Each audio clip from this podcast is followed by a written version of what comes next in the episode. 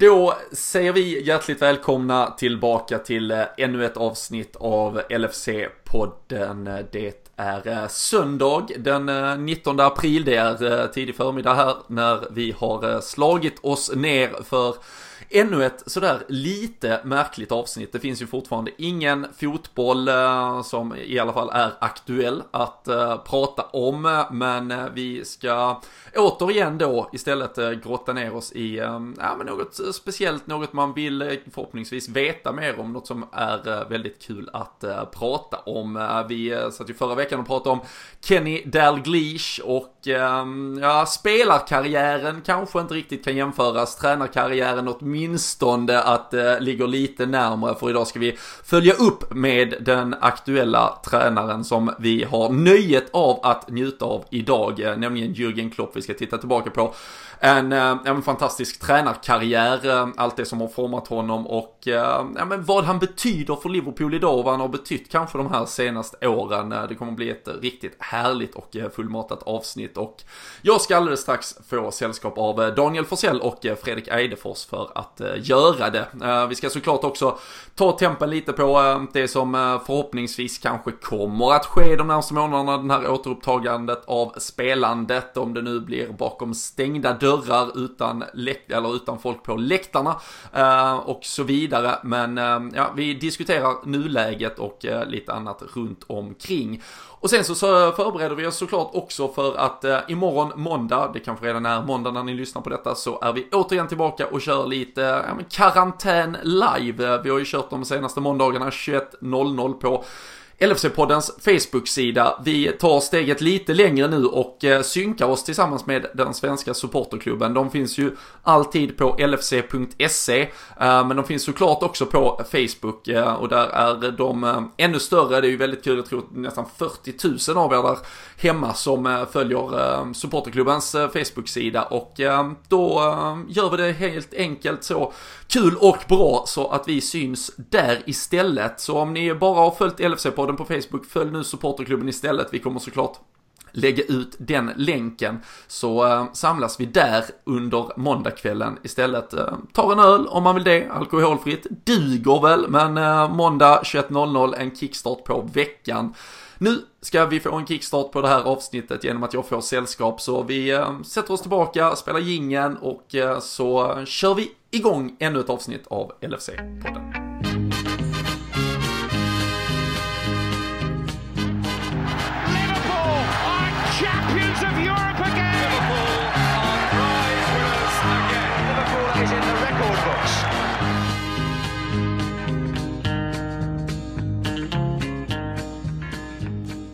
Jajamensan, det är äh, men, äh, King Kennys adepter jag får äh, äran att äh, sitta här med. Ni äh, skötte ju det med bravur förra veckan. Äh, Fredrik, äh, ni mindes en av de äh, riktigt stora och äh, vi ska väl förhoppningsvis minnas en som kanske nästan, äh, i alla fall i vissa termer, kommer minnas som lika stor när detta är slut under dagen här. Ja, det får man väl säga. Det är det ser ju sannolikt, såg ut och ser väl förhoppningsvis ut som att han eh, gör det som vi, eh, som King Kenny lyckades göra också som sagt som tränare och just vinna ligan. Det Eh, är, är, ju dags nu kan man väl tycka efter dessa åren och nej det finns, eh, jag ska inte säga att det finns likheter mellan dem rent personlighetsmässigt och sådär men det finns ju ändå likheter i form att de kommer som en liten eh, frälsare och ska, ska ta, ta laget framåt helt enkelt. Så det är väl den enda likheten jag, jag kan hitta egentligen.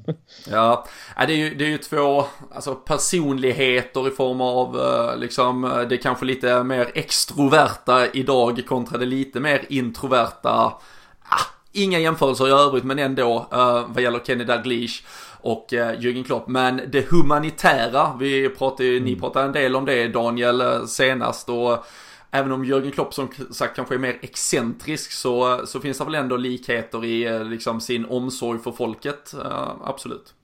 Ja men det gör det ju och jag menar det är, det är ju där känslorna kanske är som mest lika. Även ni, nu pratar ni lite titlar och, och liksom man vet ju inte vart det kommer sluta med Klopp heller såklart. Men eh, det är väl den här, den här biten i att man, han är ju verkligen älskad av alla i Liverpool. Skillnaden är väl kanske, alltså Liverpool-supportrar pratar nu, skillnaden är väl att eh, Everton-supportrar älskar och hatar det här.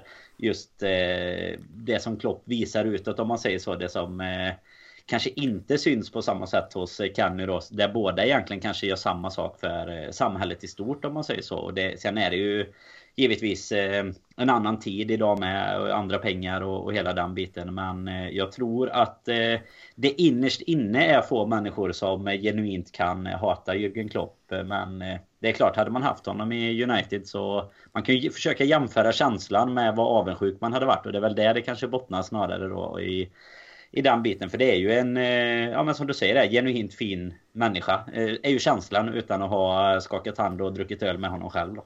Ja, nej, eh, verkligen. Och vi ska, som sagt, vi ska titta tillbaka på hela den karriären, alla de här stegen egentligen som förde honom till eh, Liverpool, eh, till eh, mötena med Fenway Sports Group och till att han ersatte Brendan Rodgers och den resa han sen har tagit oss med på de här åren. Men vi, vi startar väl ändå lite med nuläget, fortfarande inga bollar som rullar. Eh, skulle vara i de eh, privata gymmen medan eh, Andreas Kornmeier sköter grejerna på länk, Fredrik. Men din egen personliga så här, alltså har du någon liten mätare kring hur sugen du är på att det ska börja spelas Har den liksom trappats ner? Stiger det upp? Alltså var, var är du i den fasen just nu? Eh, jag kan säga så här Robin att det går, det går lite i eh, liksom berg och dalbana fart här nästan. Det går upp och ner lite, lite titt som tätt. Igår var det extremt högt sug och då fick, satt jag och kollade på massa YouTube-klipp på hur ja, eh, eh, läktarkulturer och liknande på, runt, om, runt om i världen och det fick mig att bli ännu mer sugen på, på att kolla fotboll framförallt då bland de klippen från Madrid som, eh, som jag inte var på plats med som jag vet att eh, andra eh, närvarande var på plats på där van Dijk-sånger och Firmino-sånger sjunger och det, det får en att liksom vilja kicka igång allt och framförallt vinna ligan inför folk men det verkar ju som att det inte kommer att bli så tyvärr. Eh, som det ser ut nu i alla fall. Men nej, suget igår i alla fall var högre än vad det varit sen, sen, sen långt tillbaka i alla fall. Det känns som att det var århundraden sedan vi spelade fotboll sedan. Ja men verkligen, och jag, men, och jag håller med dig och jag tror för, för min personliga del i alla fall så har det varit Alltså man ska ju verkligen akta sig för vad man, vad man säger, vad man tror och vad man bör förutsätta. Men, men skulle det vara så att vi liksom går mot ett par veckor nu där man börjar se fler ja, men ljusa tecken vad gäller att inte fler folk i alla fall alltså insjuknar än vad man har gjort tidigare. Att man börjar se de här berömda kurvorna gå åt rätt håll. Någonstans har jag nog i alla fall känt att det var det har nog varit de senaste veckornas lite så här emot att jag skulle börja vara sugen på fotboll. Alltså när man sett att saker och ting bara blev värre och värre. Jag tror i takt med nu att förhoppningsvis vi går mot en framtid där ett läge blir bättre och bättre. Så tror jag alltså kurvor som är allt man mäter och ser överallt just nu. Alltså den här för fotbollssug, den kommer ju bara sticka iväg när man börjar ändå få tänka tanken att det kanske ska igång igen. Man börjar läsa om italienska lagen som ringer in sina spelare nu för de ska hinna sitta lite i karantän. Man börjar ändå tänka att det kanske finns en fotboll där runt hörnet. De tyska lagen har börjat träna. Och i England, det som är i alla fall så inofficiellt kommenterat det kan bli, men det är framförallt Rick Perry då, gamle Liverpool-ordföranden som är eh, en del av eh, EFLs eh, styre och det är ju då Championship och neråt. Sen hade ju Premier League möte i fredags också och verkar vara inne på samma linje. Då handlar det om att komma igång med träning i mitten av maj och att siktet är matcher från 6 juni. Eh, det kom ju ut några uppgifter i veckan med att eh, senast 30 juni var allt tvunget att vara färdigspelat, annars skulle vissa klubbar börja lägga in veton och så vidare. Enligt mötet i fredags finns det inga sådana planer utan det är sommaren ska användas till att avgöra Premier League 1920 och eh, sen har man däremot flyttat upp säsongstarten, eller i alla fall potentiell säsongstart, till att senast första veckan i september så räcker det faktiskt att nästa säsong startas. De har inte kommenterat det mer, det kan ju betyda att man plockar bort någon kupp. Fifa har också sagt att de kommer att ge vissa landslagsuppehåll tillbaka till klubbfotbollen och sådär. Ehm, de här nyheterna som ändå börjar sippra nu Danne, vi vet att det inte kommer vara en normal fotboll. Det kommer, som Fredrik sa, antagligen inte vara en fotboll med folk på läktarna. Men eh, ditt sug eh, för att i alla fall bara få se fotboll spelas igen. Nej, det, det suget är helt otroligt. Däremot eh, just eh, att följa alla de här datumen och sånt som du säger. Det tar jag allt egentligen med en nypa salt skulle jag säga. För det har varit så mycket bud och, och sånt i detta. Så där känner jag nog att jag, jag är så långt ifrån liksom att eh, sitta och du vet, man ser lite på Twitter kommer någon så här transfernyhet och man bara tänker att eh, vi, vi, det hade varit gött att få spela lite fotboll först innan vi börjar diskutera om Timo Werner ska ansluta eller inte liksom. Men, men suget efter att se fotboll, det är ju helt otroligt. Jag fattar inte. Alltså de som, vi tre och de som sitter och lyssnar på oss är ju fotbollsintresserade. Så man säger ju det här i, i rätt sällskap om man säger som jag fattar inte vad man gör med all sin tid om man inte har fotboll att titta på. Alltså, vi sitter ju här söndag förmiddag. Det har varit helg liksom. Det, man har ju hur mycket tid som helst. Det är ju, man hinner ju bygga om huset både en och två, tre gånger varje helg nu när det inte är någon Premier League och, och annan fotboll att kika min, på. Min känsla Dan är väl att du alltid sitter dock i dina mignolet-shorts. Så du är väl redo för fotboll typ när som helst? Ja, ja. Alltså jag säger att jag bygger om huset, men man hade hunnit. Man hade... ja, det är en jävla skillnad. Ja, det är soligt i Borås och Mignolet-shortsen ska nog på här efter poddinspelningen faktiskt. Ja, det tror jag. Ja, alltså det, ja, det är magiskt äh, väder och det, ja, det, det, är, det är svårt att äh, faktiskt, äh, jag vet inte, det kanske kommer först sjunka in när fotbollen är igång igen, vilken jävla period man har varit igenom utan mm. fotboll. För alltså det, Tänk då på mig då, men jag åker varje solig dag i Göteborg förbi Hedens fotbollsplan här i Göteborg eh, på väg till jobbet och liksom gräset är grönt, folk står där och sparkar boll och man liksom åker förbi där med en tår i ena ögat och liksom bara man blir så ledsen och så sugen på samma gång. Alltså det är, det är löjligt. Är det det sjukaste är att det bara var typ en månad sedan också. Alltså lite ja. mer än en månad sedan. Det känns som... Eh, Alltså det är väl just ovissheten i och för sig att man inte vet när det ska komma igång som, som känns så speciellt. Men är det liksom i, i juni så har vi inte ens gått halvvägs sen Atletico Madrid-matchen än till innan det ska, innan det ska börja. Ja men så är det ju. Men det, är sorgligt att tänka på. Men, det, det, känns ju som att det är hela om säger, problemet med situationen vi är i nu. Det är, det är ju ovissheten. Hade någon sagt allt ja. är up and running till 100% den första juli. Ja men då hade man ju kanske slappnat. Då hade man ju kanske gått ut och byggt om huset och ja, solat och, och njut. Ja precis och det är ju samma under ett sommaruppehåll där man kanske känner att man knappt behöver konsumera varenda träning. Så man får, ja men det här är bara lite, det är lite förspel, det är liksom, det är inte på riktigt. Vi vet vilket datum vi siktar mot, det är det vi ska både prata upp och drömma mot och tänka efter och, och så vidare. Så det, nej, det är ju såklart ovissheten. Jag på tal om Heden och uh, fotboll och ungdomsfotboll och all annan fotboll. Jag hade själv, vi hade premiär med vårt uh, lag som uh, jag ska bli den nye Klopp för. Jag har en grabb som är fem år, så de är fem och sexåringar. Som, vi hade första uteträningen igår, alltså också ett soligt, krispigt, underbart väder. Och det var verkligen alltså det kändes fan som man gick in till en Champions League-final, alltså när man hade saknat fotbollen så mycket. Så det... Hade du träningsoverallen på dig eller? Nej, jag, jag, är ju liksom, jag är ju fullkittad eh, i Liverpool-gear där. Alltså, de andra kör lokala klubben, jag, jag lever upp eh, till... Eh, jag, jag sponsrar Sam Dodds rätt kraftigt ja. där. Med... Det är ju inte helt omöjligt att när Robin säger Liverpool-gear också så kan det ju vara den här kostymen som alltid Brennan Rodgers körde till exempel med rödvita slips. Ja, Phil, Phil Nils gamla slips som man knyckte på Fridays för sju år sedan. ja.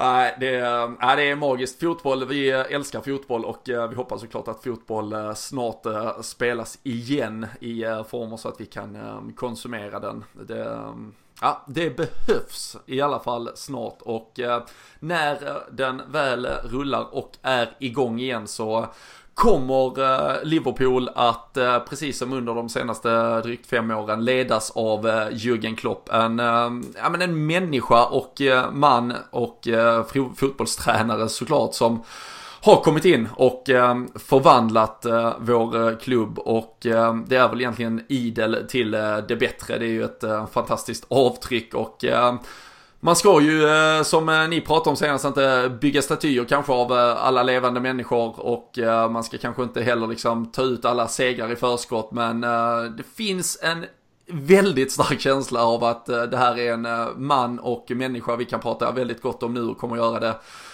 resten av våra liv egentligen Fredrik. Vi ska såklart gå tillbaka kronologiskt vad han har uträttat men liksom bara korta sammanfattande ord på, på den man och människa som är Jörgen Klopp.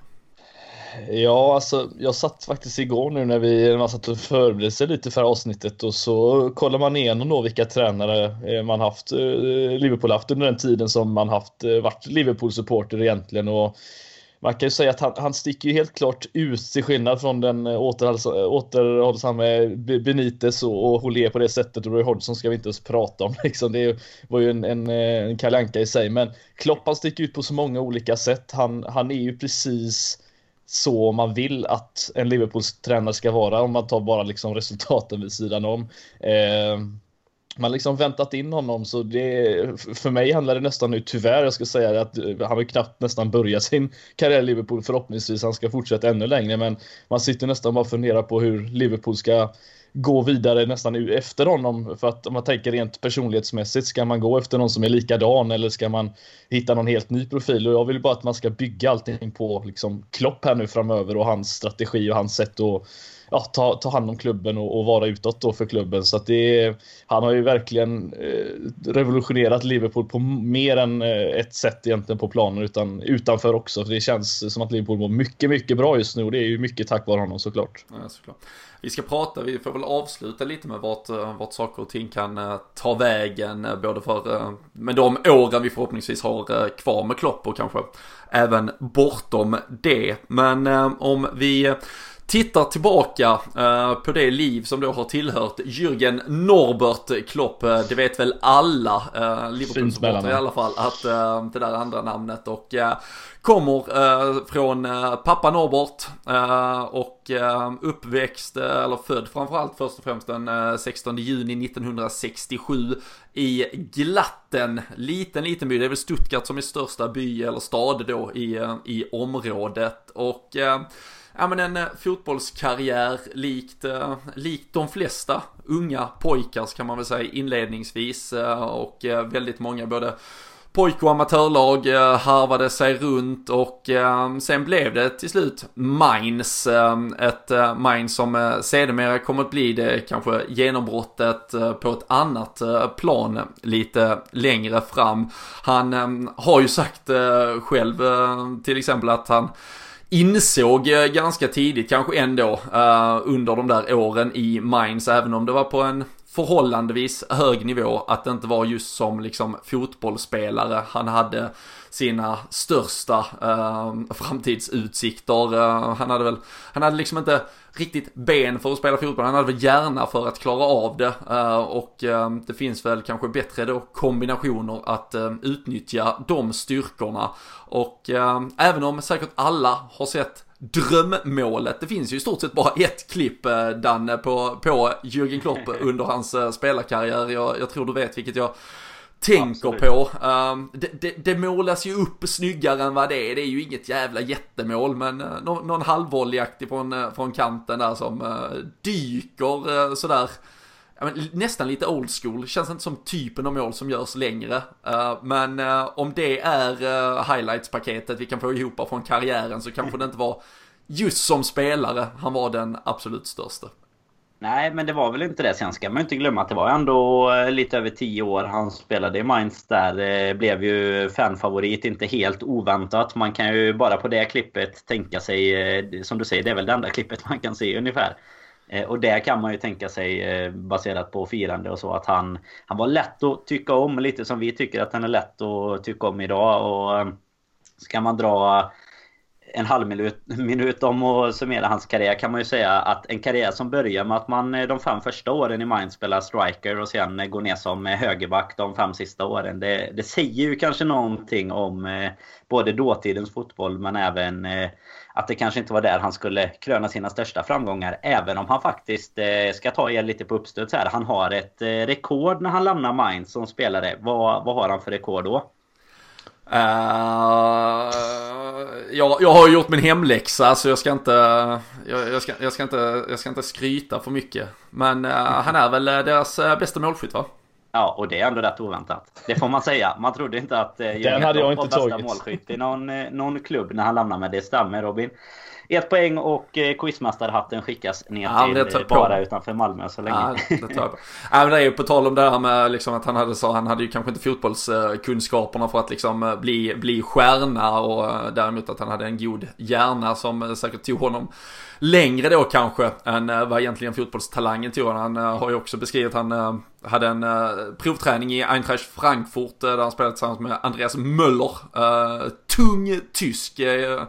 Minns honom bäst för eh, han gör väl ett straffmål i EM 96 måste det vara. Så står han bara och stirrar som ett svin eh, egentligen. Kan det vara mot England? Jag vet inte, inte helt säker. Tror det är mot England, 96. Men äh, där Klopp då säger liksom, om det var fotboll, det som Andreas Möller sysslar med, då har inte han spelat fotboll, äh, Klopp själv egentligen. Så han, han sa, han var världsklass och jag var inte ens klass. Så äh, det, det var väl kanske lite skillnad då. Men Mainz bästa målskytt var hon, han, men mm. också en Ja men en del, han blev ju, du sa, han var ju där länge. Han blev ju också ett nästan fundament på många sätt i den klubben ganska tidigt.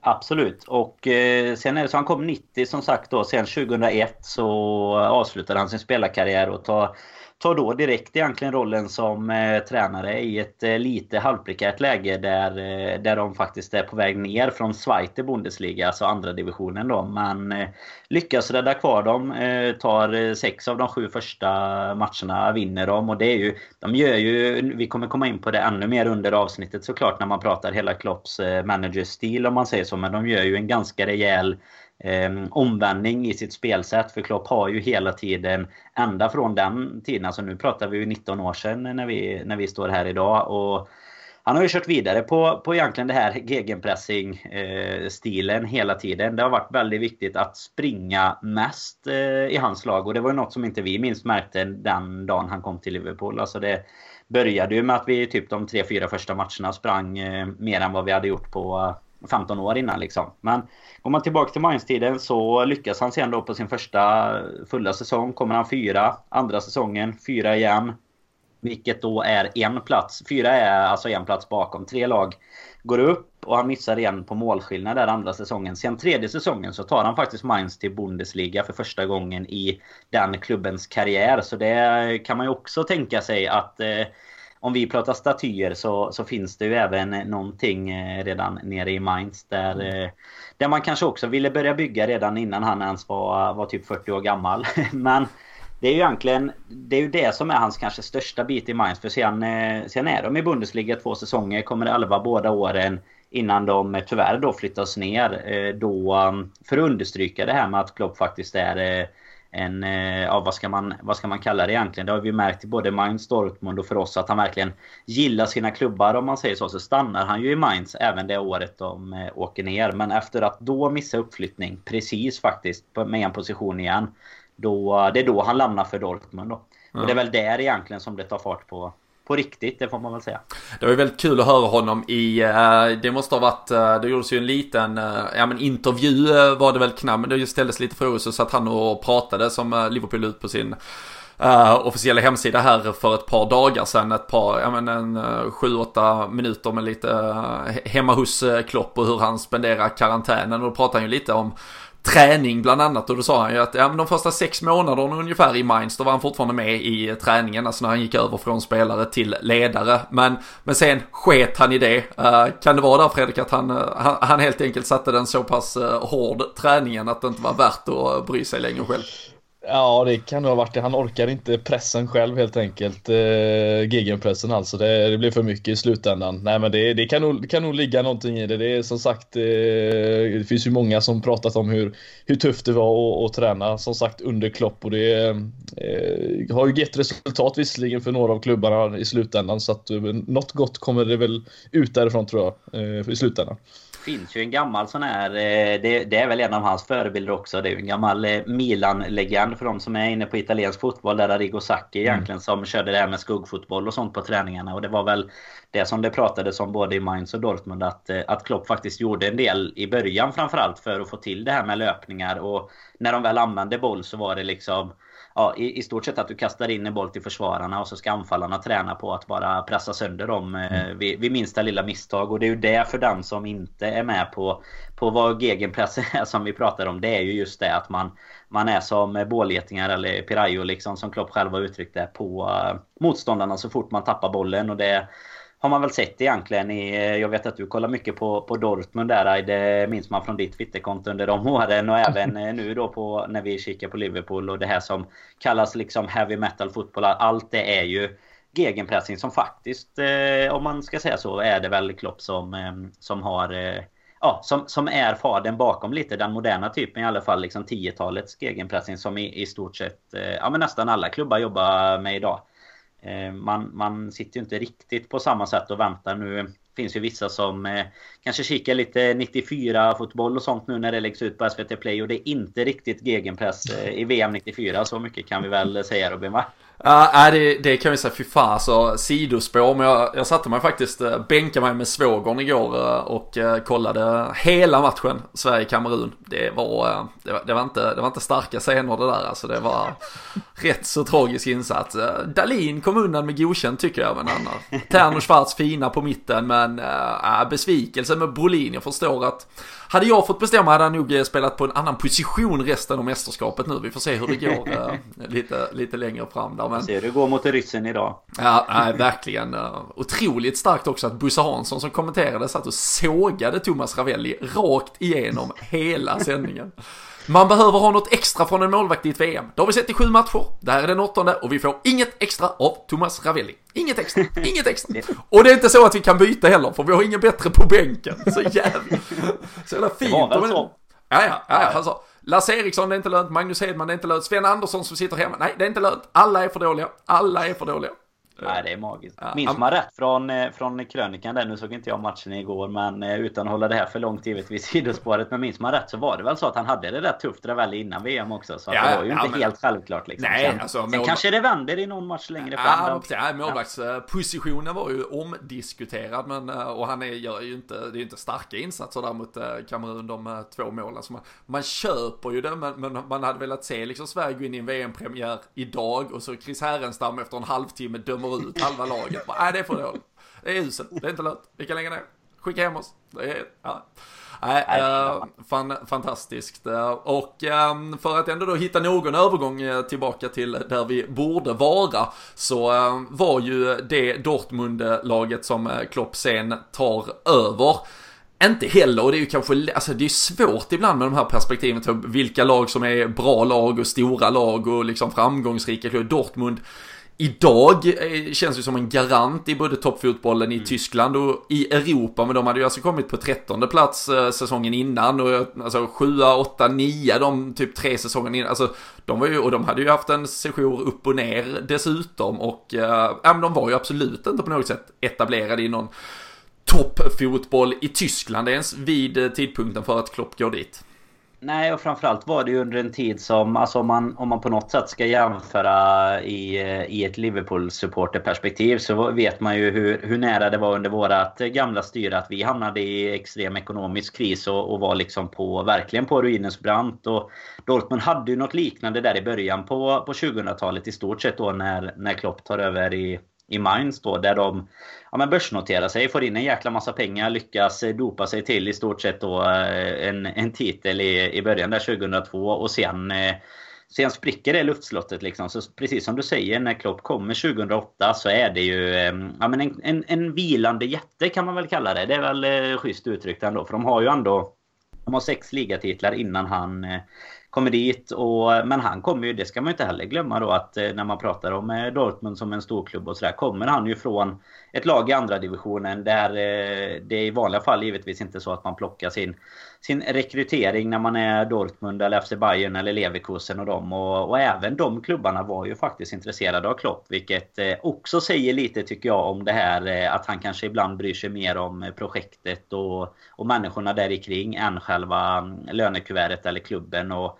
och titlarna bara lite som givetvis när, när han tar över Liverpool senare i, i karriären då. För eh, de, alltså Dortmund bygger ju egentligen både om ekonomiskt när han kommer men även ideologiskt. Alltså de, de står ju lite och funderar på vad fan ska vi göra nu egentligen. Och då, det är väl där Klopp har en fördel att han eh, med sin gegenpressing då är något nytt och spännande i den tyska fotbollen. Och um, han har ju egentligen en, en budget som är obefintlig. Ehm, minns jag rätt från, från att vi har läst på här så var det typ 45 miljoner svenska kronor som han fick lägga som max. Även om det var var mer då än vad det är idag så är det fortfarande väldigt lite eh, 2008 i, ehm, i toppfotbollen såklart. Särskilt när vi pratar i svenska kronor då. Men sen då i alla fall när han väl kommer igång så som du säger, de slutar ju på 13 plats eh, säsongen innan. Får ändå spela eh, Supercupen då. Eh, får de göra. Och då lyckas de vinna den för de kom ju tvåa där tror jag i, eh, i kuppen året innan. Eh, men Bayern vann väl eh, alltihop som vanligt tänkte jag säga. Så att då fick de, fick de stå på andra sidan där ändå. Sen kommer han ju sexa och femma i sina två första säsonger. Eh, vilket är helt okej okay med deras mått mätt såklart. Man ser ganska mycket att, eh, att han har byggt någonting. För han har ju lite som, eh, som vi pratade om där Heidi, du kollar ju en del under de här åren. Han har ju då den yngsta truppen i stort sett i hela Bundesliga när han kommer femma. Och sen då även den säsongen som, eh, som blir hans extrema genombrott om man säger så då. 2010-2011. Eh, Ja. Minns du några av, de, några av de fina spelarna som var med den säsongen? Ja, alltså det, det är väl alltså hela det laget. Jag minns ju det, det man kommer ihåg som, som mest egentligen. Det var väl framförallt hur hur det egentligen inte var spelarna i sig alltid som, som stack ut utan det var just sättet de spelade. Jag kan faktiskt re varmt rekommendera folk som inte kollade fotboll, eh, eller Bundesliga ska jag säga på den här tiden att, att youtuba fram eh, Dortmund under de här säsongerna i alla fall mellan 2010 och 2012-13 där någon gång egentligen. Alltså för den fotbollen de spelade under den perioden är Alltså jag har upplevt Barcelona i sin, i sin prime och den tiki-taka fotbollen. Jättekul att kolla på men den farten, den finurligheten och alla de kombinationsspelen som eh, Klopp och hans Dortmund spelare under den här tiden är något av det roligaste jag någonsin upplevt som, som fotbollssupporter. Alltså det är, det är makalöst vad roligt det var. Och där hade man ju liksom spelare som precis kommit in, en Lewandowski som kanske inte eh, spelade alla matcher hela tiden, men han, han var en stor del av den säsongen. Men det var just spelare som Kagawa som slog igenom. Vi hade Nuri Sahin som lite Liverpool-koppling där också som var betydligt eh, bättre i Dortmund än vad var i Liverpool-tiden visserligen. Men det var ju liksom lite så, man fick känslan av att det, det Klopp-laget som var då påminner mig väldigt mycket om hur, hur du upplevde, nu går jag lite i förväg här, men 16-17 säsonger med Liverpool att mm. vi hade liksom rätt många spelare, och ingen som var bättre än någon annan där uppe utan alla var väldigt jämna och väldigt bra liksom Coutinho, eh, ja, Mané, Lallana, alla de här Firmino liksom framåt eh, och det var liksom den typen av fotboll som Dortmund spelade, det var, var liksom, sammanhållningen i det här laget var helt otroligt men eh, nej, det var, det var ett lag kan man säga. Det var inte individualister på något sätt. Även om de var väldigt duktiga individuellt så var det, det var ett grymt lag helt enkelt. Absolut. Det är ju många journalister som också har uttryckt egentligen att de här eh, två säsongerna som Klopp har i Dortmund eh, som är, är, hans kanske två mest framgångsrika i alla fall om man då ska, ska titta på eh, titlarna i efterhand. Det är ju 10-11 och 11-12 då när han vinner ligan. Eh, dels vinner med det yngsta laget som någonsin har vunnit.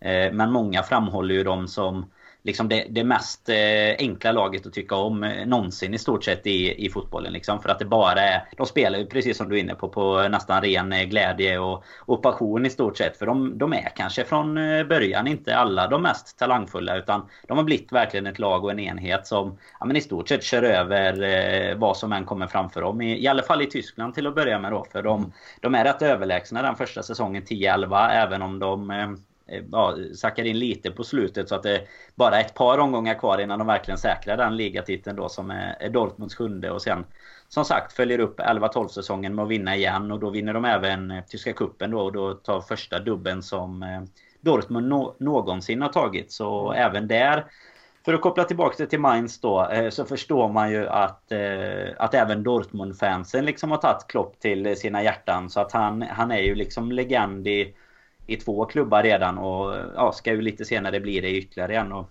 något som är värt att nämna är ju att han faktiskt både i Mainz och Dortmund är eh, ja, men egentligen den som har varit tränare, alltså den, den som har haft jobbet längst också. Vilket ytterligare spär på det här då med legendstatusen i de olika klubbarna.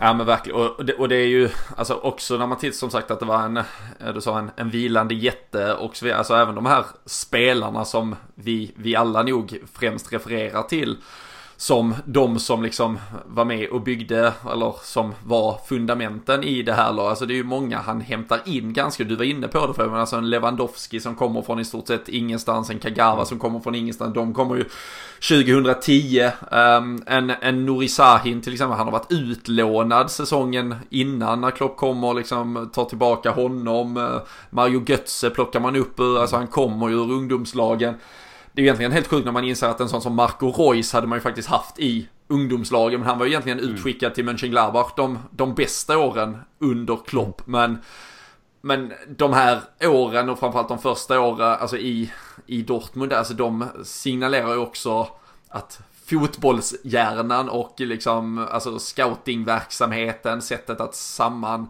alltså att hitta egenskaperna hos spelare där liksom produkten blir mer än egentligen vardera ingrediens så att säga.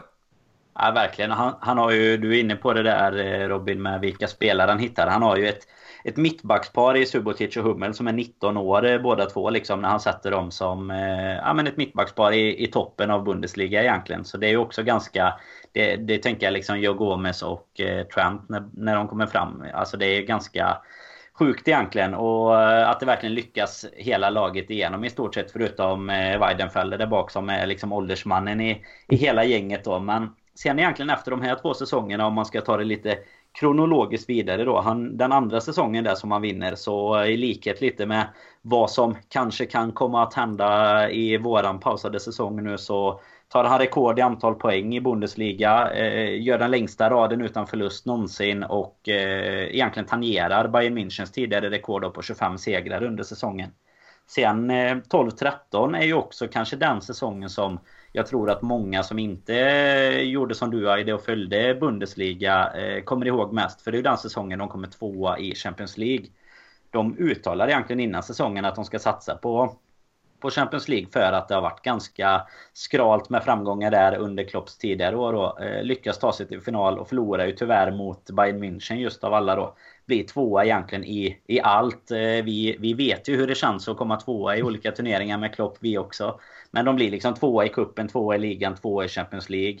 Och därifrån eh, kan man väl säga egentligen att det börjar Eh, det börjar att, att, gå neråt utan att rasa kanske man ska säga. Men Götze i semifinalen i Champions League. Där kommer det ut eh, bara strax innan att eh, Mario Götze har skrivit på och ska lämna i, till sommaren för Bayern München. Året efter eller ett halvår efter ungefär så blir det klart att Lewandowski också ska, ska göra egentligen samma resa då. De blir ändå tvåa säsongen efter också i ligan 13-14 och sen Klopps sista säsong. Så går han ut i april egentligen 15 och säger att det är hans sista säsong. Eh, de slutar sjua den säsongen och han har fått en lite, eller han, han lägger en liten känga i samband med att han ska sluta. Säger han att han går ut i någorlunda tid för att, och, att lagen ska hinna förbereda sig på vad de ska göra efter Klopp. Liten känga till Götze och, och de här då som, som gick ut liksom mitt under brinnande säsong egentligen. Men trots att det kanske var lite sämre de eh, ja, främst två sista säsongerna i, i Dortmund så är han ju även där ihågkommen som en Ja men en stor hjälte egentligen, får man väl eh, kalla det va? Ja men verkligen. Jag var faktiskt eh, på plats eh, i, det måste varit typ februari, mars, 20 februari tror jag det var, 2011 och så, Rurderbyt Dortmund mot Schalke. Uh, och det måste ju vara då helt enkelt säsong, ja men första säsongen de, de vinner. Mm. Uh, då, uh, matchen blev 0-0 men den, det var Manuel Neuer stod ju för Schalke vid den här tidpunkten.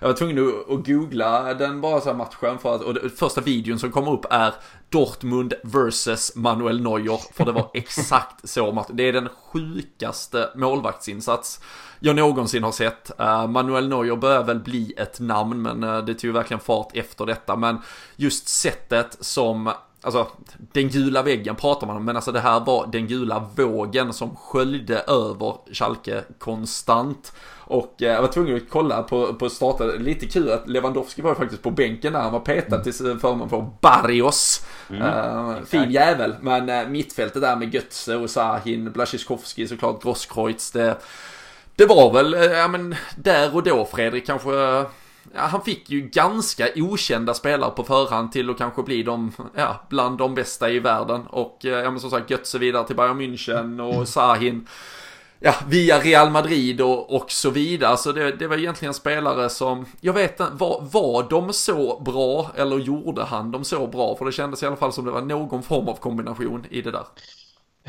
Ja, alltså det, det, är ju omgivningen, alltså kolla på de spelarna som man har haft som har gått vidare sen som totalt har eh, floppat alternativt laget har totalt misslyckats att ta hand om dem. Alltså Kagawa gick till United, storflopp. Mkhitaryan några säsonger senare gjorde, ja, gick vidare därefter.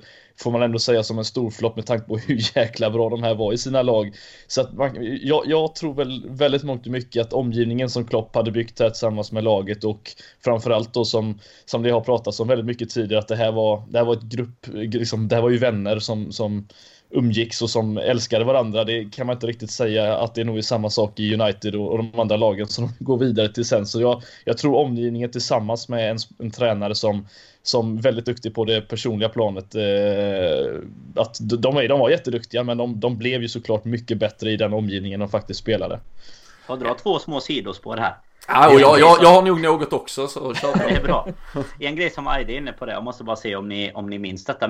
Kommer ni ihåg att eh, Mkhitaryan ryktade så mycket till Liverpool att man till och med satt och, på Twitter och så här kollade dels hur namnet skulle uttalas och även hur det skulle stavas framförallt. Och så här fonetisk skrift så här. Eh, MK hit RI. Alltså så här hur det uttalades på engelska. Det var tider. Och sen blev det värsta konkurrenten istället. Nej, det är ja, det, det, det, var ju i eh, poddens eh, linda faktiskt Fredrik. Det var ju eh, Mkhitaryan och Diego Costa sommaren. Mm. Måste det ha varit. Herregud vad tragisk sommar alltså. Ja, det, Vilka blev det egentligen den sommaren? Som Aspas. Du, som... Det blev nog fan inte det. Det, blev, det blev Aspas och Luis Alberto och Victor Moses på lån istället ja. för Mkhitaryan och Diego Costa. Det är ju Costa. typ samma. Och sen bommar vi Sala i januarifönstret därefter. Så det tänk den trion där och då mm. istället för mm. Ja, visserligen hade vi Luis Suarez. En grej som måste bara nämnas som, som jag kan tänka just här med de här spelarna vi har nämnt också, alltså om att framförallt då Lewandowski, när vi pratar om spelare som går till, till motsatta klubbar och liknande, jag menar Bayern är ju deras stora konkurrent och det är inte mycket kronor de får för de här spelarna som går till direkt konkurrent. De, eh, Alltså vad drog de in? 300 miljoner visserligen på Götze så sätt, men Lewandowski var ju inte jättemånga kronor om ens några nästan med tanke på, han hade väl utgående kontrakt om jag inte minns helt fel. Så att det är liksom, det, det är inte lätt och det Klopp har lyckats försöka stå emot. Jag menar det är lite som spanska lag som har haft Barcelona och Real Madrid som bara plockar in liksom spelare bara för att de inte ska behöva spela emot dem. Alltså det, är ju, det kan inte vara lätt att vara tränare och veta att du har spelare som visst kanske är lojala men så står de där och rycker och så får du inte en krona nästan som du kan bygga om på. Det är, det är inte lätta förutsättningar att jobba kan man säga. Det var lite det som jag tänkte säga som mitt andra sidospår. Det var just tänk att ha det här i, även i Premier League. Alltså just FC ja. Bayern som liksom står och bara plockar in de här spelarna. Antingen så som Götze, det var ju en eh, sån eh, klausul för eh, bud liksom. Så var han vad han hade i sin försäljningsklausul, 37 miljoner euro var det väl där och då um, bara knockar in honom. Sen står Lewandowski med utgående kontrakt, erbjuder väl säkert dubbelt så mycket i lön liksom och, och dessutom, ja men nästintill såklart garantin på att man ska vinna lite tyska ligatitlar och sen då utmana i Champions League och så vidare. Alltså det är ju en sån extrem skillnad i styrkebalansen där när man säger att Dortmund, att man är så medveten om att de hela tiden ska befinna sig i toppen av världsfotbollen. Men Bayern är liksom så många kliv större just i eh, Tyskland i alla fall. Det är ju extremt att de liksom kan gå på de som kommer tvåa och bara plocka de som de vill ha egentligen. Nej men det är ju det, vi har ju pratat om det, det vet jag så, alltså, flera år här i på just det här att Ja men till exempel en Philippe Coutinho, han blev ju kanske då lite för bra, lite för snabbt, alltså, eller inte för snabbt så sett, men i fel period för, för Liverpool, för han stack lite före laget stack. Och det är ju där Klopp ändå då lyckats maximera i stort sett, alltså under de här säsongerna 10, 11, 11, 12, 12, 13 egentligen, så, så får han i stort sett en hel en hel generation, även om det skiljer i ålder så är de kanske i samma ungefär stadie av sin karriär. De har haft lika mycket första lagsfotboll och alla blomstrar i stort sett. Sen, det blir ju då följdeffekten att det blir lite korthus när det väl börjar falla. Men man fick ju ut maximalt av det. Där man känner kanske Liverpool har varit så här en bricka ifrån väldigt länge. Och så, äh, så försvann Suarez, då får vi börja om där. Och så, äh, och så försvann Sterling. Och sen försvann Coutinho. Vi hade under 9, alltså de här 08, 09, 10 när det var en Xabi Alonso, det var en Torres, det var en Mascherano. Alltså även om det var såklart väldigt många andra saker. Men att bli av med en spelare hela tiden, alltså det är nästan bättre att i alla fall få de här två, tre säsongerna med en ruskigt bra trupp och sen Sen måste man kanske acceptera, om man då inte hinner det som Liverpool kanske förhoppningsvis lyckas göra nu, att man hinner bygga det så pass snabbt som man verkligen tar sig helt upp på den översta hyllan. Men gör man inte det, då, då blir ju fallhöjden ja, men väldigt stor och därför är det ju kanske också mer ursäktande och förståeligt att att fallet kanske då inte plötsligt blev från att komma etta till att man sen ändå kommer tvåa varje år för plötsligt försvinner det tre, fyra, fem spelare ur ett sånt bygge. Ja men då är kanske, då är det plötsligt femma, sexa som är mer rimligt. För han fick ju verkligen ut maximalt av så många spelare under egentligen en ganska kort period till, tillsammans. Och det, jag tycker ju ändå det, alltså kan man inte vara Bayern München, kan man inte vara Barcelona eh, och bygga och bara fylla på med storstjärnor, då tror jag detta är det, ja, men det man måste, den vägen man nästan måste gå, att hitta ett par säsonger där man maximerar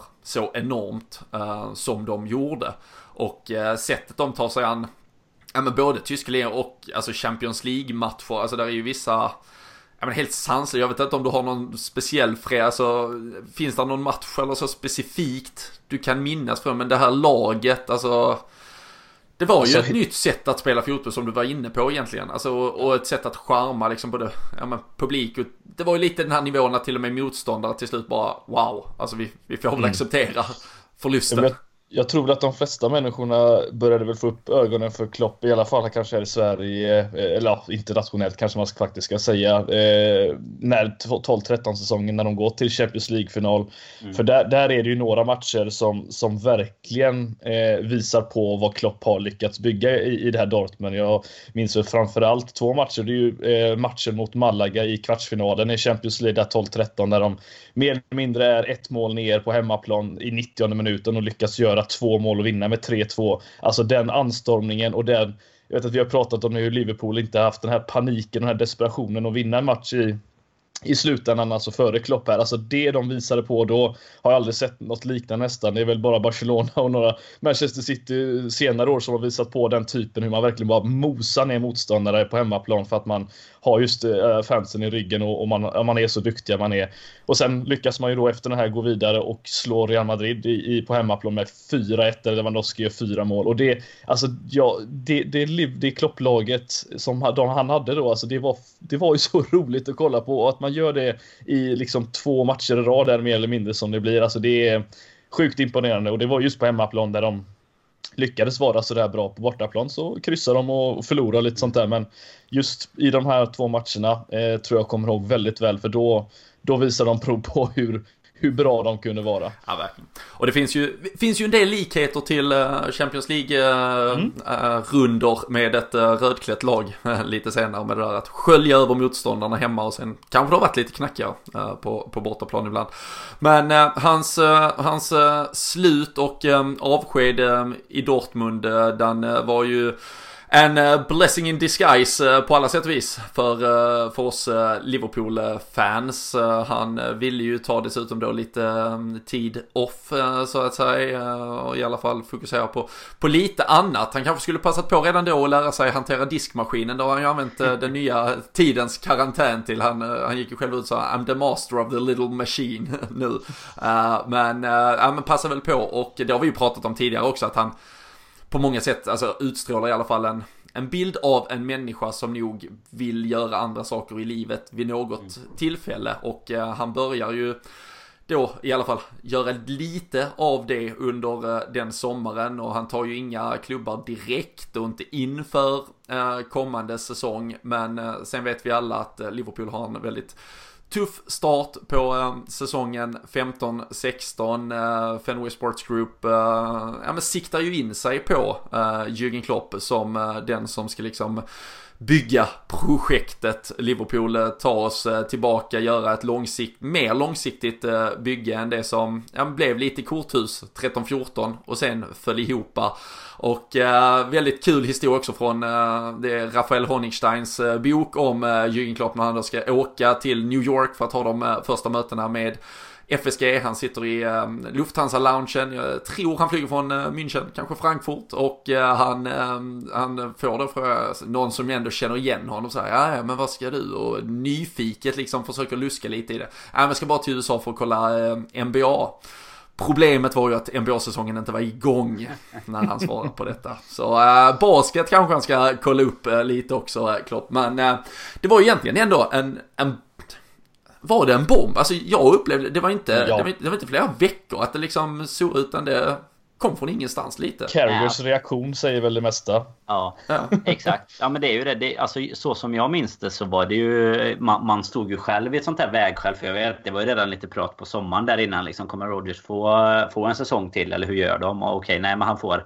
Han får, får köra på liksom och då, då när det väl eh, till slut eh, kom ut att nu är det nära eh, att, att han försvinner innan det kom något om Klopp. Då vet jag att då satt man ju själv i ett sånt här vägskäl där man kände att vad fan Kommer vi få in Big Sam nu eller vad är det frågan om? För vi var ju liksom Det kändes verkligen som du sa Jag tyckte du sa det på ett bra sätt där Robin Att korthuset liksom hade lite fallerat totalt under 14-15 För att 13-14 det var ju Suarez till Ja men i alla fall 80% då om vi ska vara schyssta mot de andra Och sen liksom när han försvann så så liksom drog det med sig, alltså det var så dåliga matcher mot Ludogorets i Champions League. Det var inte ens, kändes aldrig ens nära att vi skulle ta oss liksom mycket längre där och alltså det, det kändes så uppgivet på något sätt och, eh, och att det då helt plötsligt bara kändes det som jag minns det i alla fall att det bara ja, nu är det Jürgen Klopp och så två dagar senare så var han, mm. var han klar ja. egentligen.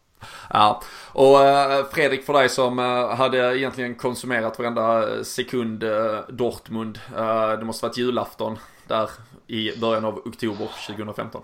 Eh, det kan man lugnt säga. Eh, jag kommer faktiskt inte ihåg per, eh, exakt när han tog över vilka, som Danne sa nu, Big Sam var man ju orolig för, men vilka namn det egentligen pratas om till, till 100% men det, det, det, man vet är att, det, det jag kommer ihåg i alla fall ifrån det, det var just att ja, men vi får in en säga, Eh, en modern tränare, någon som man kan bygga lite på, eh, någon som inte har bara tagit över ett lag och gått vidare därefter, utan det kändes som, precis som vi pratade om tidigare, att det här är en, en tränare som vill älska sin klubb, som har valt sin klubb efter omsorg, som inte bara tagit något jobb här, utan han, han vet lite vad han vill göra och han har nog fått lite luften och ett sånt här från ägare att det här ska kunna göras framöver förhoppningsvis också. Eh, och eh, Nej, alltså det var ju bara en, en eufori egentligen, för det kändes som att någonting nytt kommer att hända, men eh, det var inte direkt så att Klopp hade den bästa starten, eller eh, när det gäller just vilka han tog över, vilka spelare, för det är inte många spelare som är kvar från den truppen. Nej, det var inte, det var inte Lewandowski och uh, Götze och uh, ja, direkt. det kan man inte riktigt säga. Men Danne, du var ju faktiskt... Matchen. Jag skulle Ajajana. precis, du, jag har full koll, jag glömmer ingenting. Uh, du satt på White Hart Lane och huttrade den där höstdagen och fick se faktiskt, och det är ju kul, jag vet att vi har pratat om det tidigare när vi har haft både Erik Niva och sen när vi har pratat lite med Ledley Kings knä, alltså just Tottenham, de var ju nästan typ samma lag, så här åtta elftedelar typ av mm. vad de har kvar idag. Men eh, det är ju ett Liverpool-lag som eh, sannoliken har förändrats sedan dess.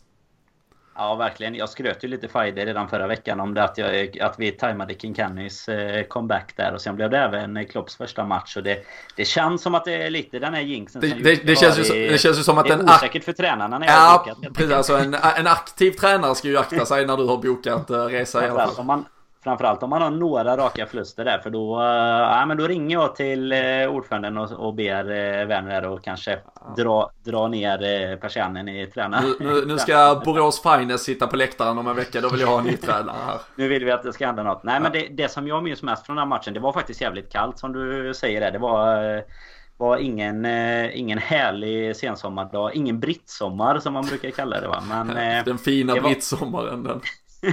den fina. Det man minns däremot, det var just det som jag pratade om innan, som Klopp är känd för egentligen. Alltså helt plötsligt så började ju Liverpool springa. Det var ju... Alla var ju, alltså i, just det, i de matcherna i början där så var väl en sån spelare som Lalana liksom den som kanske mest personifierade det Klopp ville göra. Så han bara sprang som en galning på allt som rörde sig liksom. Men det märktes ju jättetidigt att, eh, att det var något nytt ändå. Det, och det gör det ju såklart av en en tränarinsats ändå. Men förutom själva matchen i sig så var det ju allt allt som han gjorde på sin första presskonferens. Alltså hela, det var ju, alla älskade ju honom redan från start känns det som. Det var ju, det var ju liksom karisman eh, inbyggd. Sen är det klart att eh, när titlarna inte kom lite längre fram så, så blev det väl lite andra tongångar på, på vissa ställen så. Men eh, just det här att han kunde, som Eidefors var inne på där, kunde lyfta med sig liksom hela det han hade gjort med Dortmund. Man kände att det var ett omsorgsfullt val av klubb och givetvis kan man ju inte hoppa över och se parallellerna mellan det här med eh, vilande jätte och eh, vilka resurser som egentligen finns och vad han kommer kunna göra av klubben då. Så eh, det är svårt. Alltså det, är väldigt lätt att säga nu att det var ett väldigt bra val, men det kändes ju lite som handen i handsken redan då tyckte jag också. Mm. Och eh, vi får ju lite, alltså vi får uppleva lite det här eh, kupplaget eh, som vi pratade så att man kunde göra väldigt starka eh, insatser när det liksom så att säga behövdes. Sen kunde det varieras lite. Det var ju verkligen liksom en säsong av gott och blandat. Eh, två ehm, finaler redan första säsongen. Eh, Ligacupfinalen och sen då Europa League-finalen. Jag var ju själv på plats i, i, i London för Ligacupfinalen återigen frös man ihjäl i London.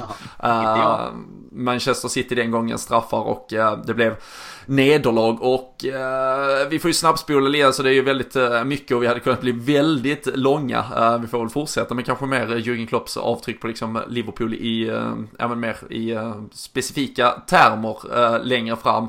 Men eh, det här som eh, ändå ganska snabbt satte sig Fred, det här med att ja, men han vinner inte. Eh, mm. Att det, det, det, blev ju ändå ett narrativ lite inledningsvis att ja men lite sådär hit men inte längre och kommer han bidra bara med lite charmigt spel eller kommer han faktiskt kunna vinna saker och ting? Ja, precis. Och det, det, var väl just det som var, jag tror många tänkte också att när vann han någonting senast? Oh, det var 10, 11, 11, 12 säsonger liksom. Och så vann han då och då var inte Bayern München det bästa. Då var det ju många lag som, som var bra i den. Det var inte den starkaste ligan kanske på det sättet. Och vad ska han tillföra här? Och det, det är väl som sagt den här första säsongen. Vi får inte glömma av att att några av de absolut värsta prestationerna i Liverpools moderna historia har kommit under den här tiden. Liksom Watford 3-0, eh, Bog Adam Bogdan eh, man of the match. Liksom. Den, det, det, var ju, det var ju mycket sånt som pågick under den, här, under den här perioden samtidigt då som det här med att vi gick till finaler, vilket gjorde det ändå då Eh, man blev liksom fundersam att vad är det här för Liverpool egentligen som man, som man ser, alltså som presterar så här dåligt men ändå tar sig vidare? Och det var just de här hemma, hemmamatcherna då som, som tog oss dit i slutändan. Och ja, jag, jag kommer ihåg eh, som sagt de här matcherna, vi, vi spelade ju inte bra egentligen, alltså super super bra egentligen några av de här matcherna kan jag, vad jag vill minnas men det var just det att man, det var misstag Robin som, som fick en att, förlora de här matcherna, framförallt då i Europa League. Det var ju där som man började känna att är det här ja, hur ska Klopp ta detta vidare? Men ehm, ja, det, det, var, det var konstig känsla under den perioden vill jag minnas i alla fall. Och det var väl egentligen när man tittar tillbaka på det efter, alltså med, med all respekt så, så handlade det ju också om att det var ett spelarmaterial som mm. i form av individuella termer, om vi får uttrycka det så, um, ja men kanske inte höll den Ja men varken, ja men delvis kanske ibland att de höll högsta nivån, men lägsta nivån framförallt var ju för låg. Alltså det blev ju otroligt svaga insatser eh, från sina håll ibland och det, det gjorde ju att det var ganska, ja men i närmst omöjligt att hålla en, en jämn prestationsnivå. Uh, framförallt kanske när man då begärde så otroligt mycket uh, av spelarna i form av uh, uppoffringar och uh, att kanske inte alla var helt ja, men skapta för, att, för att hantera det. Um, sen får vi ju 16-17 säsongen, vi snabbspolar lite, vi tar oss tillbaka till Champions League eh, när vi får fokusera enkom på uh, ligaspelet. Eh, och uh, i sam där någonstans kanske, alltså från sommaren 2017, så känns det också som att Klopp börjar dels förstå kanske än mer vad han behöver.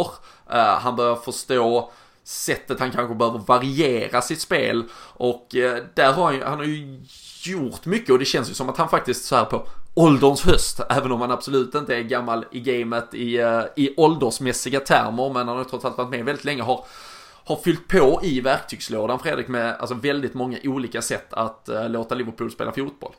Mm, nej, verkligen. Och, och, det var en sak som, som jag har suttit och, och jämfört nu alla säsonger här från, från 15-16 lite och sett vad som har eh, ändrats framförallt från första säsongen, och, eller hans första halva kan man väl säga då, lite mer. Eh, det var ett laget framförallt eh, ägde mer boll, sprang mer, men skapade otroligt mycket mer chanser eh, när man vann boll på ja, offensiv planhalva. För det, det vill jag minnas. Jag tror många kommer ihåg också de vissa hemmamatcher.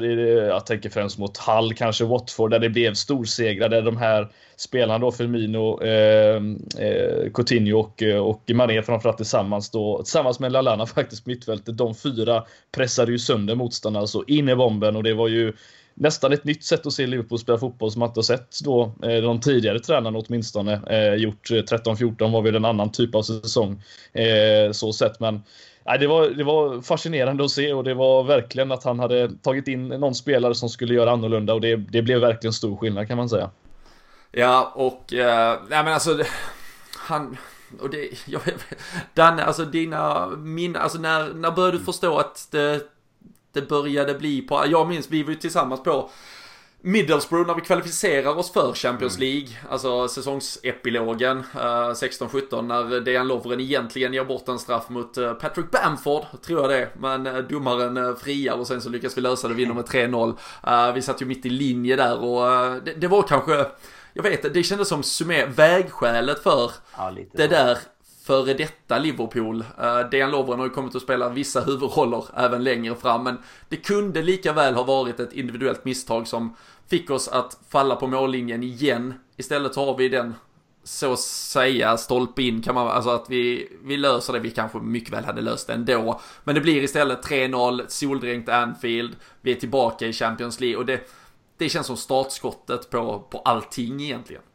Absolut, och det är väl precis som du säger, den matchen där det verkligen avgörs att vi tar oss tillbaka till eh, lite fotbollens finrum, eh, både kommersiellt och, och sportsligt. Så det började ju ta fart lite och vi kan locka till oss en annan typ av spelare. Får man ju också lägga till i, i den ekvationen jämfört med om man spelar Europa League och, och kommer åtta i ligan. Liksom. Så absolut, det är väl det startskottet är. Och sen har ju bara Klopp byggt eh, mer och mer stabilitet. Precis som ni är inne på det så har han ju ändrat. Eh, det är ju inte det här gegenpress 100% alltid längre. Och Firmino minns man ju kanske tillbaks som en annan spelare för, för ungefär två säsonger sedan här då där som Fredrik är inne på, han verkligen jobbade och, och, pressade allt och alla och vann ju, kändes som han vann mest boll i hela laget typ. Sen när vi har fått den här stabiliteten som vi har längtat efter i, ja, egentligen under hela våran livstid i stort sett i försvaret med Alisson, van Dijk och de där kring så, så kan ju vi även offensivt prestera på ett lite annat sätt. För eh, det är väl det som kanske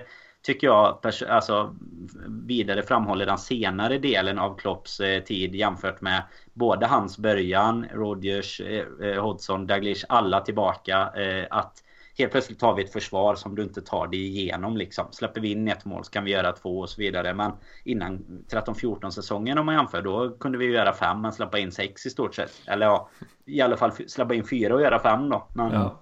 det var liksom en helt, det är en helt annan han har ju byggt något helt nytt nu och det är ju främst tack vare att vi har kunnat ta oss tillbaka till Champions League skulle jag säga. Mm.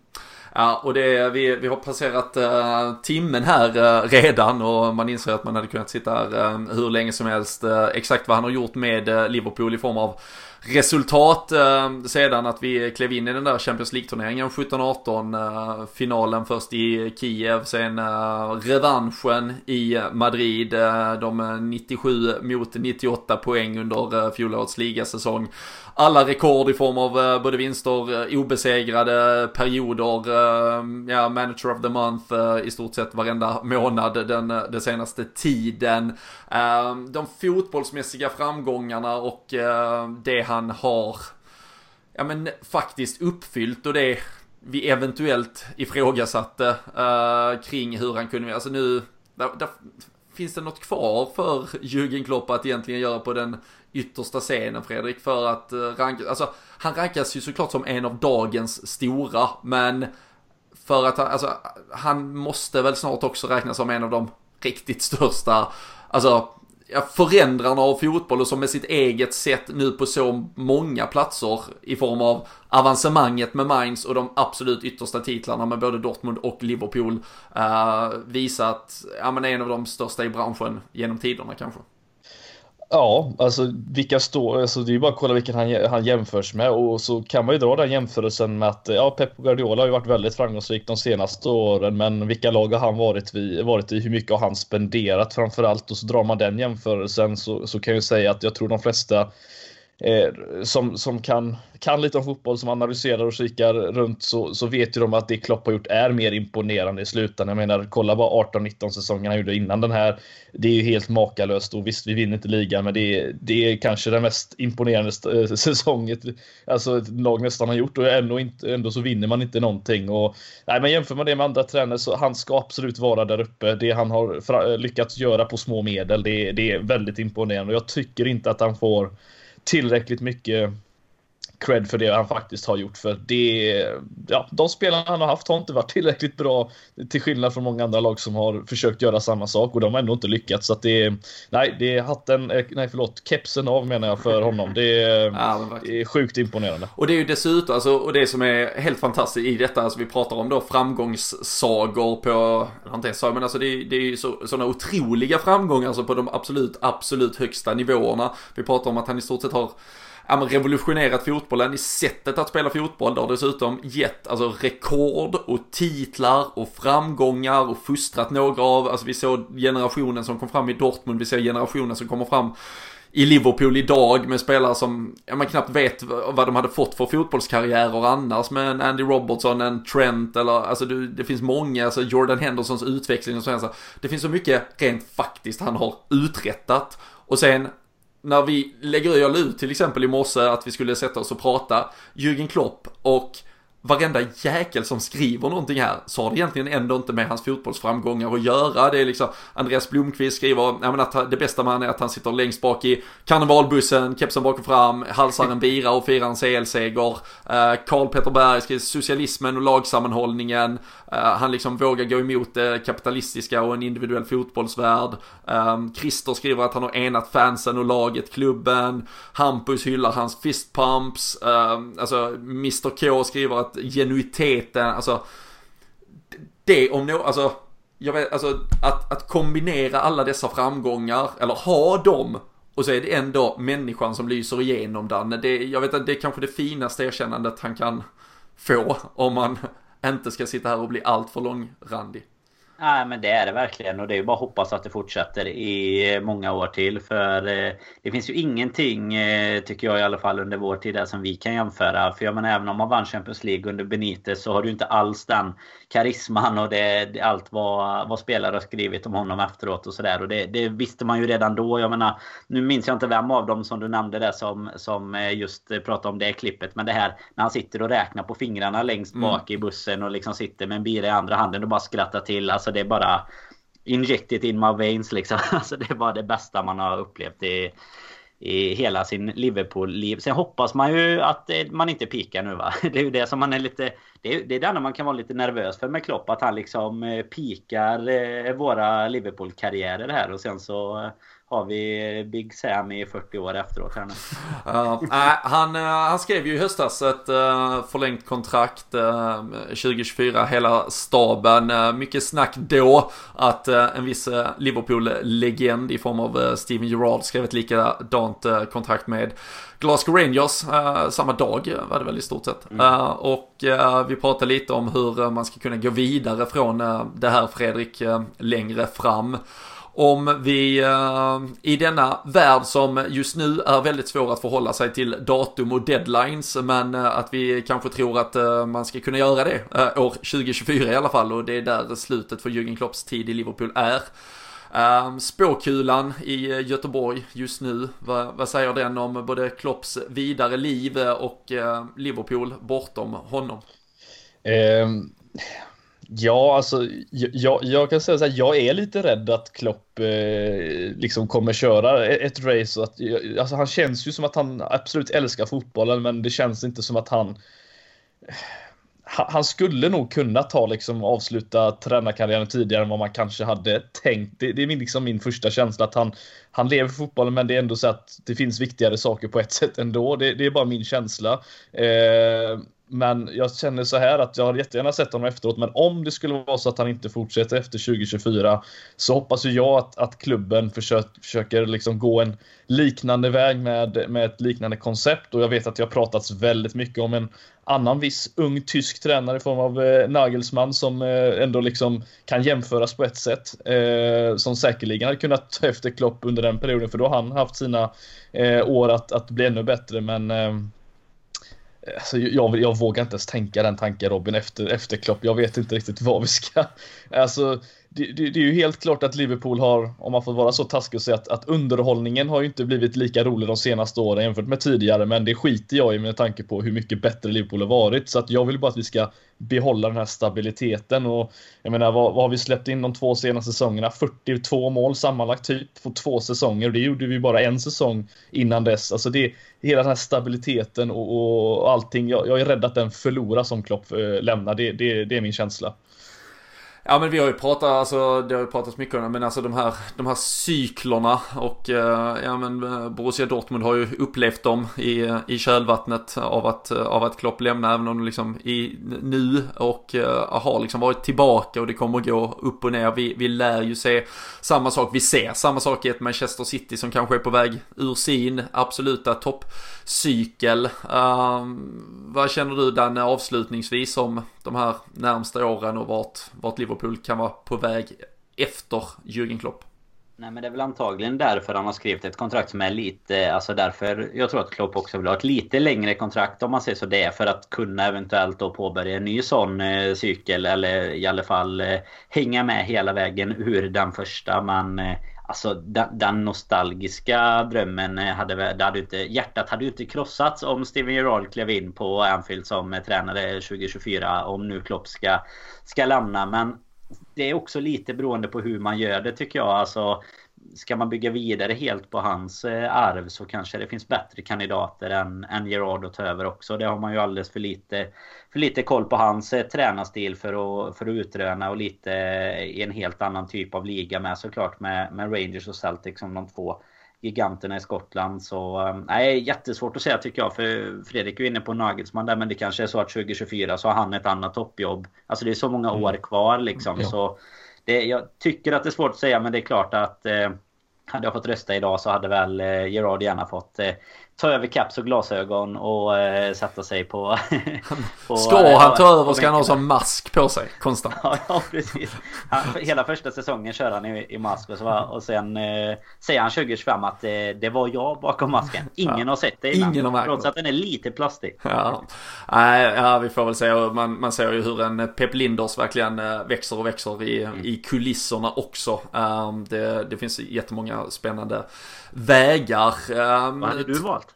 Uh, ja, men jag är nog, alltså, men jag är nog egentligen inne på ett, alltså det är inte, alltså om, om Pep Linder står på tillväxt alltså, och är med på hela, det, det som egentligen talar emot det är att han också har varit en för liksom stor del av spelartruppen och, och det är ju också en, ja, men, aspekt man måste ta med. Alltså behövs det kanske ny, ny energi, alltså nytt blod, en ny röst um, och så vidare. Uh, men uh, jag, jag, tror, jag tror inte nödvändigtvis att, uh, att Steven Gerrard till exempel är det, är det rätta. Uh, det, det, finns otroligt många parametrar i det som, som gör det väldigt svårt också. Eh, och jag, jag, vet inte om den pressen är Äh, ja, det får gärna bli att Jürgen Klopp stannar 5-6 år till istället.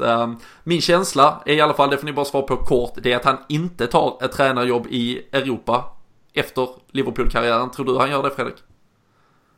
Um, Nej, jag, jag, jag, vet inte. Jag kan se honom som landslagstränare. Lite mer fritid.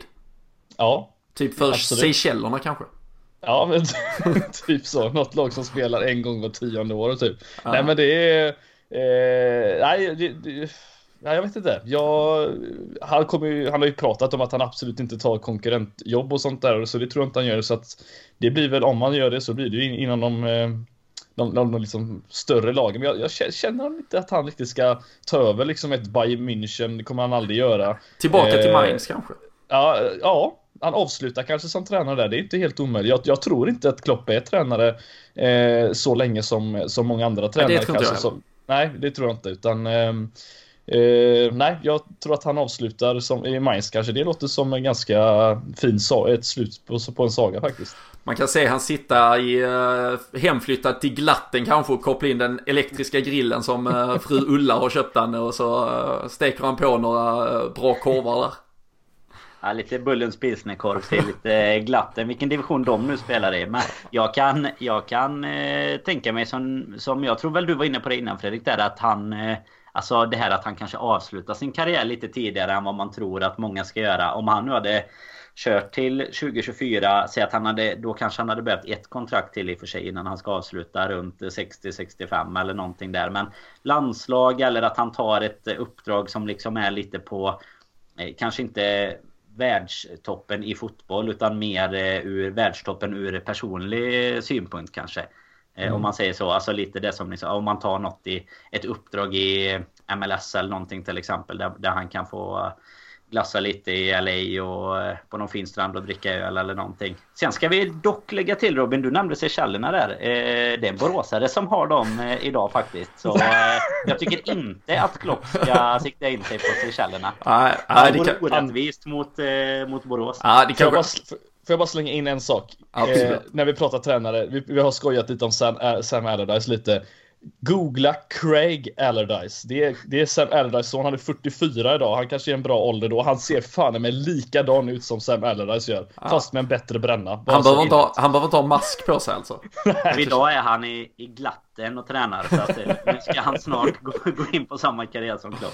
Ja, nej, ni hör. Skulle ju också kunna vara att uh, får Sverige pisk mot uh, Ryssland idag efter den svaga öppningen mot Kamerun. Kanske han kan ta svenska landslaget. Över efter Tommy Svensson. Ja, uh, så är det. Ni hör, vi är fast i en märklig fotbollsbubbla. Men eh, det har varit ett eh, nöje att ha Jürgen Klopp som manager i eh, Liverpool i flera år. Det har varit ett lika stort nöje att sitta här och prata om honom. Ehm, var med på Twitter, dela era bästa minnen, era, ja, era tankar och funderingar kring både mannen och ehm, fotbollstränaren Klopp. så kommer vi såklart i livesändning här måndag kväll 21.00 också att prata mer om just Klopp dela med er där också i eh, kommentarsfälten när vi är igång. Och eh, vi kör som sagt på supporterklubbens eh, Facebook-sida kommande veckor. Vi kommer att lägga ut rätt länkar via våra sociala medier såklart så att ni hittar oss. Så slår vi oss ner tillsammans och njuter och får en kanonstart på varje vecka så här i lite karantänstider i väntan på att eh, Premier League återigen är igång i väntan på att Jürgen Klopp och hela hans Liverpool-lag ska få lyfta den där Premier League-pokalen. Eh, tycker ni att eh, det är trevligt att LFC-podden taktar på med avsnitt, sänder live, hittar på lite roliga saker, tävlingar och annat så blir vi sjukt glada också ifall ni skulle vilja gå in och supporta på patreon.com slash LFC-podden. Det kostar bara 2 dollar i månaden och eh, gör ni det nu här i april så är ni dessutom eh, med och eh, tävlar om en matchtröja. Bara en sån sak. Pengarna vi får in den här första månaden skänker vi dessutom vidare till någon som kan göra mer nytta i dessa coronatider än vad vi kan göra. Så win, win, win. Gå in på patreon.com slash LFC-podden. Tack för att ni har lyssnat på ännu ett avsnitt. Sköt om er där ute, ta hand om er så hörs vi snart E